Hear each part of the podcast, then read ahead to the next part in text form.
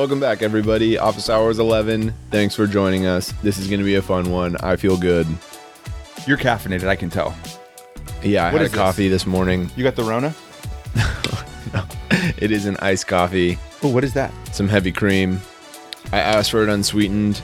There's a little bit of sweetener in there. Not the biggest fan, but you know, it's okay. It's a weekend. That's right. Yeah. Live it up. Yeah. Office Hours 11. How are you, Brendan? I am splendid. Um, it's the weekend. Love it. Went to the chiropractor this morning and feeling good. Just got cracks all throughout your spine. Primarily the soft tissue work really really gets me going. You know, you, you can't just focus on the bones. Chiropractic is really about soft tissue. It's are the tissues moving properly or are they inhibiting proper movement of your joint spaces? That and your fascia. You want to restore sliding surfaces. Um, ipso facto, I'm your boss. So our next guest is going to be Brendan talking about chiropractic. but no, that was that was good stuff. Well done. like that? That was that was really nice. You said fascia. I said fascia. Yeah, I am. You know, I'm well versed in the kinesiologies. I I did take some coursework. May have gotten a degree in it at some point in my life. That's that's old Brendan. That's dead. Brendan. That's dead, Brendan. I, be careful with that word though. People might start calling you a fascist. whoa, Oh, whoa, whoa. That's not a good way. We're just going to transition right here. Hey Nick, who is our guest? Our guest, yes. All right, Brendan the fascist. Our guest Whoa. was Dr. Aaron Belkin. He's a political science professor at San Francisco State University. He is also the founding director of the Palm Center, and he's also been doing a lot of work with Take Back the Court, um, which is something that he also spearheaded. And uh, we we kind of have a little surprise at the end. We'll get to that later, but um, yeah, he's done a lot of work to repeal the policy of don't ask, don't tell, and um, also more recently the transgender military ban. So fascinating life experience, work history.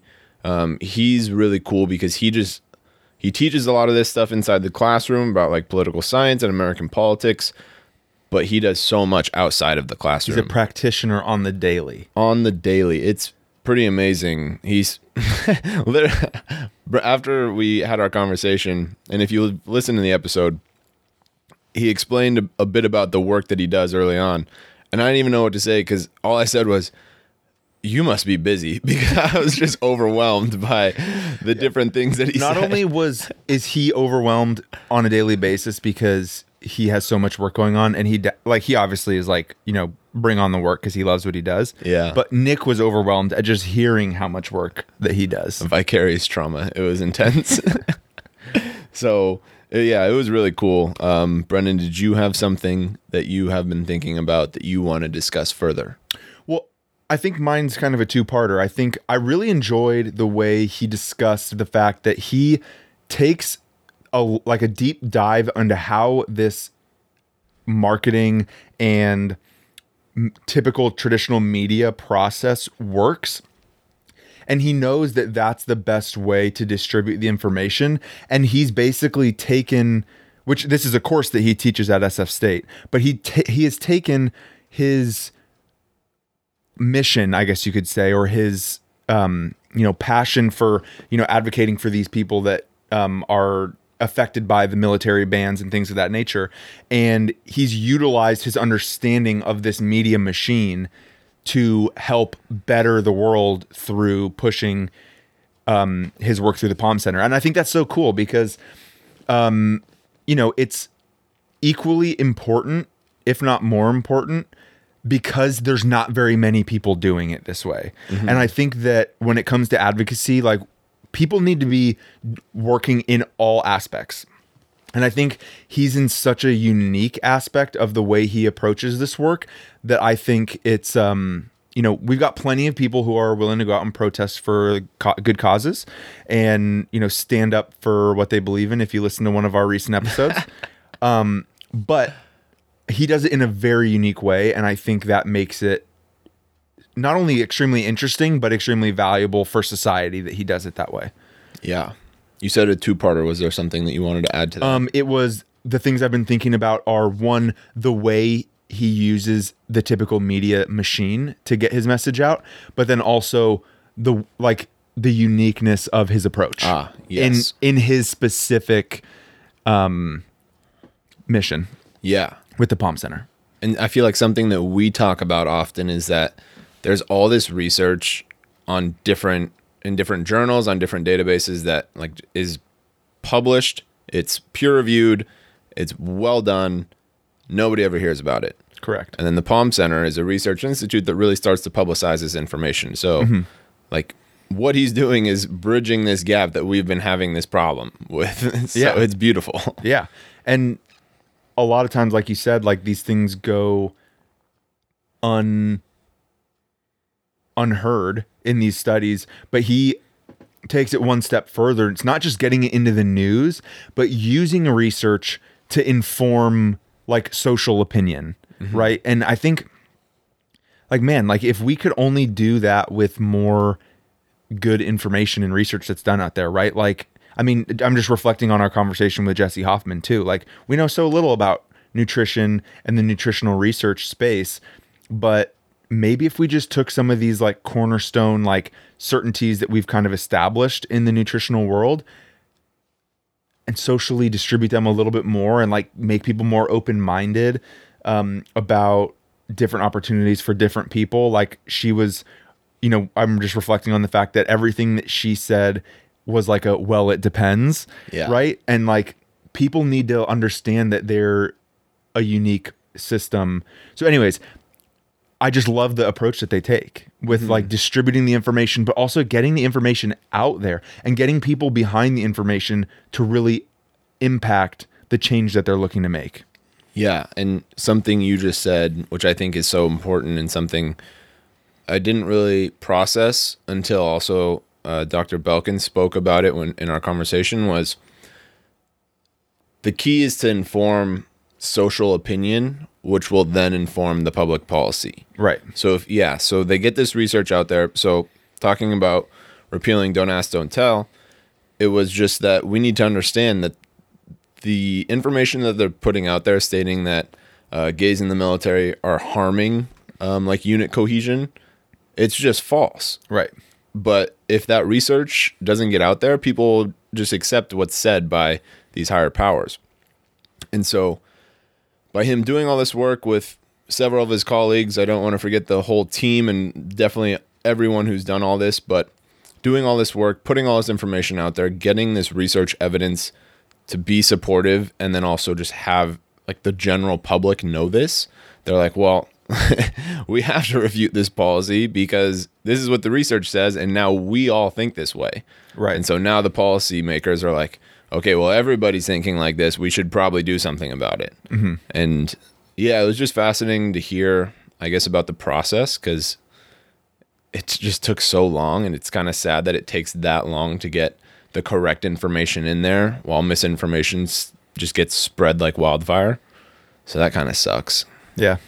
But but yeah i think just the piece about informing people so that there's public opinion which can then inform public policy is so critical and crucial uh, so i grateful for the work that the palm center and dr belkin have been doing Absolutely.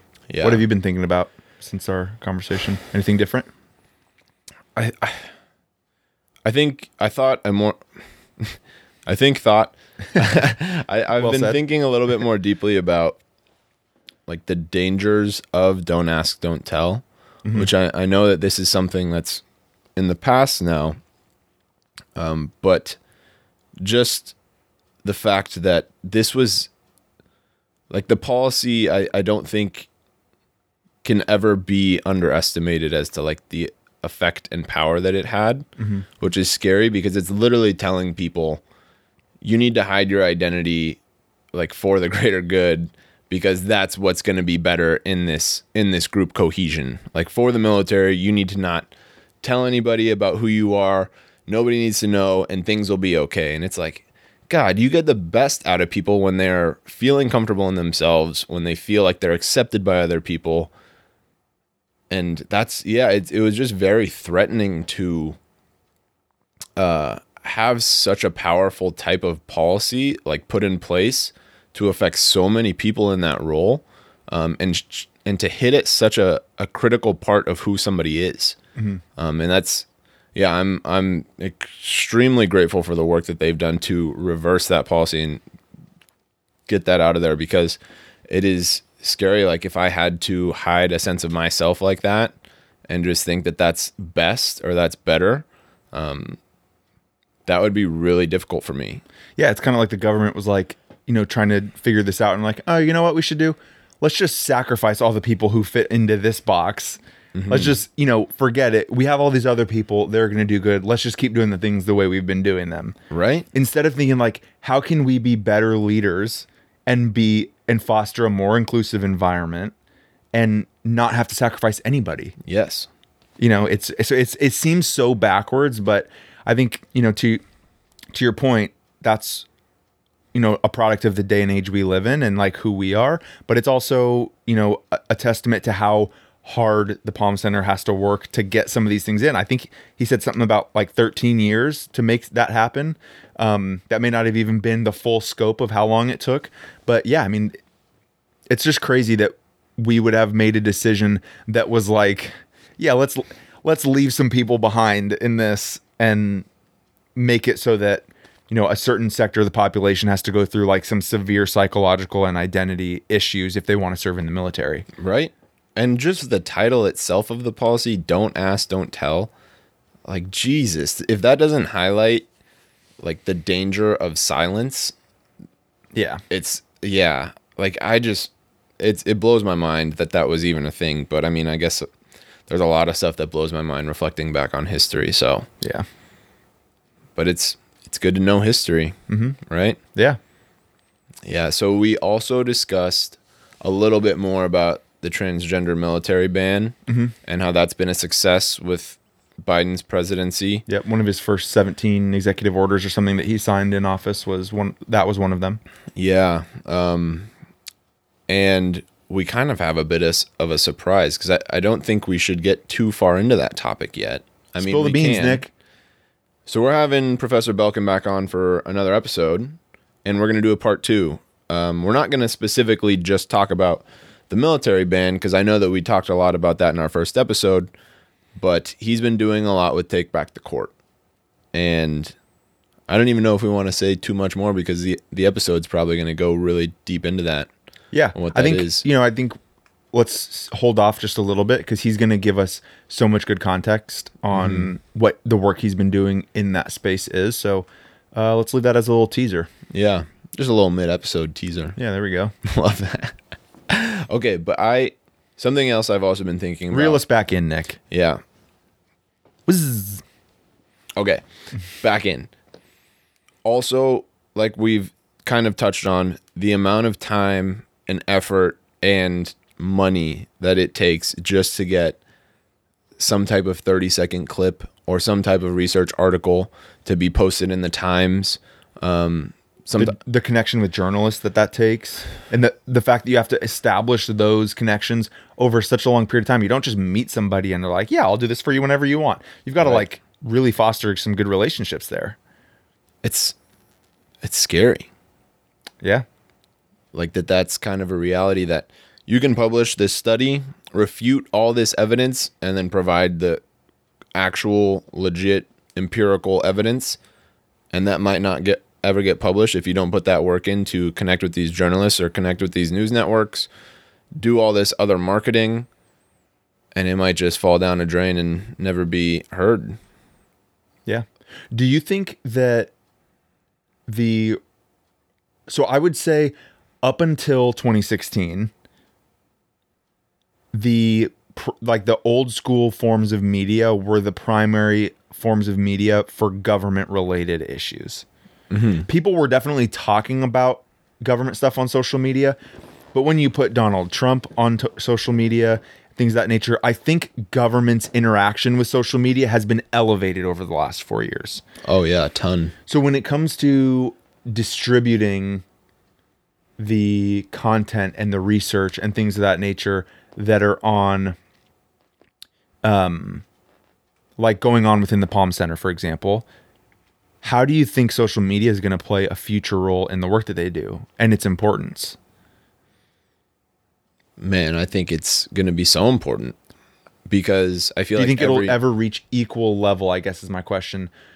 After and give me your what you're about to say too, but I want to make sure you hit on. Do you think it'll reach equal status as the New York Times, CNN, CNBC, all those other Fox, all those publications, or do you think those will continue to be the mainstay for political conversations? Go. I think that those major news outlets are already starting to like kind of piece apart. Like Do you think yes. they are going on social media? So as a result, it's gonna like their commentary that they're providing to the social landscape is going to then be a social media conversation. As a result, it's all going to be social media, or it's going to be heavy social media. I think it's going to be heavy social media. I think that there's just so many people that are starting to get their news from different sources. Mm-hmm. Like that people are just seeing any type of news network like Jesus, I don't know if I can trust this. Mm-hmm. And then also even with like the Times or other major like news outlets, they're just like I I don't know if this is what I want to be hearing and so they'll turn to their favorite podcaster or their favorite like journalist that has their own source of like their blog or something. Um, and I think those types of sources are rising to not the same extent right now, but I could totally see in the future that these new, major news networks don't have the power that they do right now. I feel like over the past four years is when we started to better understand how much power these entities have and how much they're influencing us and impacting us.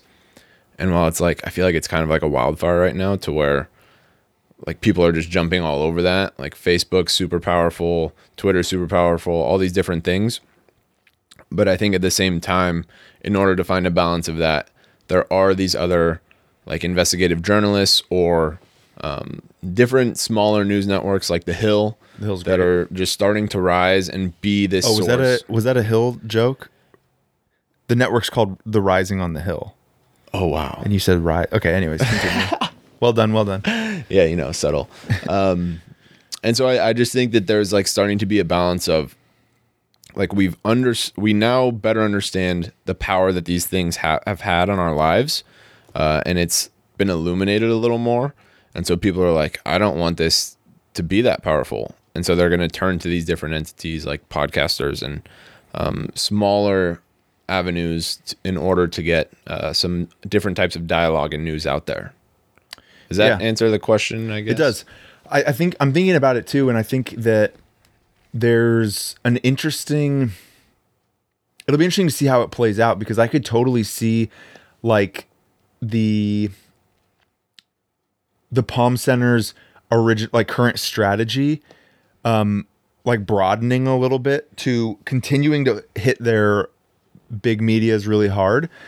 But I'm curious to see, like, you know, if their strategy became, you know, we need to become kind of like a, a media house themselves for this type of content and the research put like that they put out. You know, if they could get, you know, a few thousand, hundred thousand followers or so, and those people would repost knowing that like this is an important message to distribute. Like you could easily hit like a few million people that way if, there if mm-hmm. people are reposting your your posts and all of that Right. Um, you know, and especially then if you start to get into like, okay, what political leaders are you marketing with as these political leaders go on social, you know, whether it's, you know, local senators or congressmen or congresswomen or whatever. Um, and then they put it out there. Like, I just think that's going to be like, that's a very valuable um, thought to have as far as where this could go. I don't think it's necessarily going to be as impactful in the short term because I think there's a ton of emphasis still put on that old media within like the government and Yeah. things of that nature. But you know, I think it'll be interesting to watch. It'll be something to keep our eye on as to how that the value of the effort that they're putting in may be able to reach farther and faster with the utilization of social media as more political presence t- goes social. Right. Yeah, and I am thinking about like LinkedIn. Um, I see and follow uh, like professors on LinkedIn, and maybe this has been a thing. I don't know. Back five years ago, ten years ago, I wasn't doing this, but I also, I mean, these social media platforms weren't as popular then. But like, there's professors who are posting their research, having discussions, sharing great information. Like, for example, there's a Harvard psychologist named Susan David who I admire a ton, and she talks about emotional agility and emotional awareness. We don't have her book here. Oh, sh- I thought we did. No, yeah, she did a TED talk. Check it out, Susan David. Awesome content, and like she's posting amazing stuff. And there mm-hmm. are thousands of likes. She has, I have no many, I, I have no idea how many followers, but a ton. And it's like, okay, there's some evidence based stuff that's getting out there, mm-hmm. and we're seeing that more and more. So even on like Instagram, of people are actually putting out sh- good research instead of just like saying that I'm some famous Instagram person who throws out some motivational shit. And it's like, what is that? Yeah. you know? So I think that there's a rise of that. I don't know. Maybe I'm just looking for that more. And so I'm seeing it more. Yeah, sure. And it's always been there. But um, I'm hopeful that like this stuff's starting to get out there more and that people are starting to use these platforms to spread good information, not just like whatever they want. Well, know? I think for sure we're entering a phase of like um increased skepticism on social media. I think we're understanding how false a lot of information out there can be. Um so I think that you know, people are people are looking for validated information on on social media. So I think professors are going to be a great resource for that. People who are deep in research in a particular field. You know, if you want an opinion piece, go look at your favorite follow, like your favorite influencer or whatever, right? But if you want facts and you want like real good information, you know, the people we talk with are in the field doing the research, getting real data. yeah. Um so to your point, I think that you know those those are going to be great opportunities for a lot of the good information that anybody's working with out there can really distribute through uh, through like LinkedIn and things like that. Yeah. So I have a question for you. Shoot. So to set the stage for this question, uh, so Twitter, I what is it? You can only have like 300 characters or something, 150, 140. 140. Um, only 140 characters in a message or in a tweet. Um, I'm not on Twitter, and we just have these conversations about like how long form conversations important how snippets and clips can be pretty dangerous and we really want to promote civil discourse here's my question this is a heavy hitter is twitter good Yes, how so I'll use a Gary Vaynerchuk like analogy. If you want to use Twitter as your news outlet, then you're messing up. People should think of Twitter as the water cooler of the office. Post a link to a legitimate article and discuss it in the comments or in post related, but as a means, it itself, your 140 characters in a photo, or it may be 160 or whatever, I don't know. But your characters in a photo should not be the distribution of news mm-hmm. or facts. Links to other articles that are like verified pieces of content, research pieces of content, to then spark conversation around those pieces of content. I think it's a great way to engage with people like at the water cooler of the office, right? So I think it's valuable in that sense. Um, now the big question is how do you get people to like see it as that form? People do want to consume their news there, right? And that's the danger is that you just put anything on there and people are going to do with it what they want. But um, you know, I think as a public we just have to be educated and like open to the fact that there could be fake stuff on Twitter. And there is fake stuff on Twitter. And like see like look at here's a good practice I think everybody should just do regardless. listen right? up Look for references in an article or a post or whatever. Where did this information come from? Be just a little bit skeptical as to what the motives of that particular person are. Are you being fed something for a very specific reason. Not to say that it's malicious, but you know, for example, we've talked about like some of this like food stuff with like advertising and marketing messaging from research in the food industry. Like sugar companies will tell you that it's inconclusive if sugar's bad for you, Coca Cola is good for you, apparently. right? like there's no difference. well, it's like, okay, well, they just want you to keep buying it. So they may have an agenda. So be skeptical. And I'm not saying that there's like a guaranteed right or wrong answer to like that particular statement, but in general, just know who's feeding you the information. Mm-hmm. You know, I heard something recently that you should think of your social media consumption like a mental diet.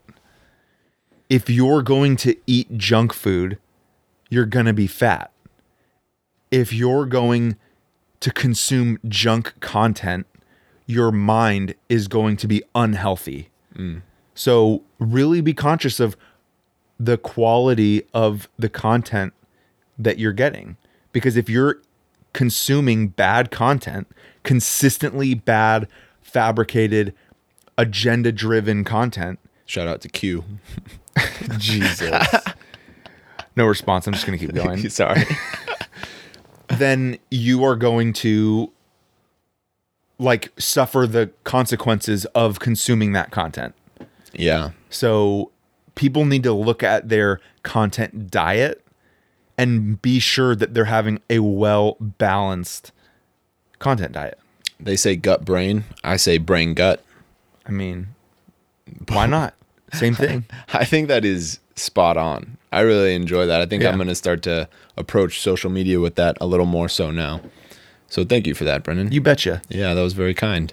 Absolutely. I hope everybody benefits from that. And I think that's a great spot for the work that the Palm Center and Dr. Belkin put in effort and work to providing good research based information out there. And in the future, I think they'll have a lot of success on social media because of that.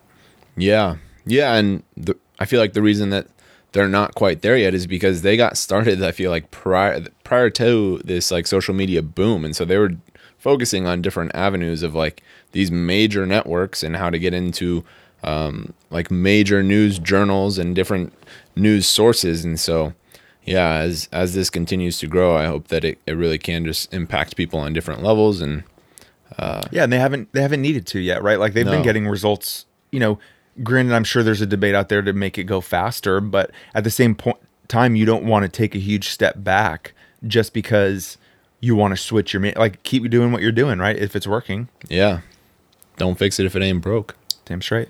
boom Boom. I think that's it Brendan I think we did it. Yeah. So Look out for our next episode, look look out for Dr. it. Belkin. Yeah. Um, I don't think he'll be our next episode, but he will be in a couple at least. Yeah, a few episodes from now we'll have another conversation. Yeah. And if you have any comments or things that you want to ask about that episode, if you're interested in Take Back the Court, please let us know. We'll try to throw it into that conversation because we're really excited for it. Um, but it, yeah, just above above all else, thanks for joining us today. We really appreciate it. We hope you enjoyed this conversation. And Brendan, any last words? I just hope everybody gets out there and stays caffeinated, Stay caffeinated, people. Drink your daily gallon, at least. at least. Have a good day. Later.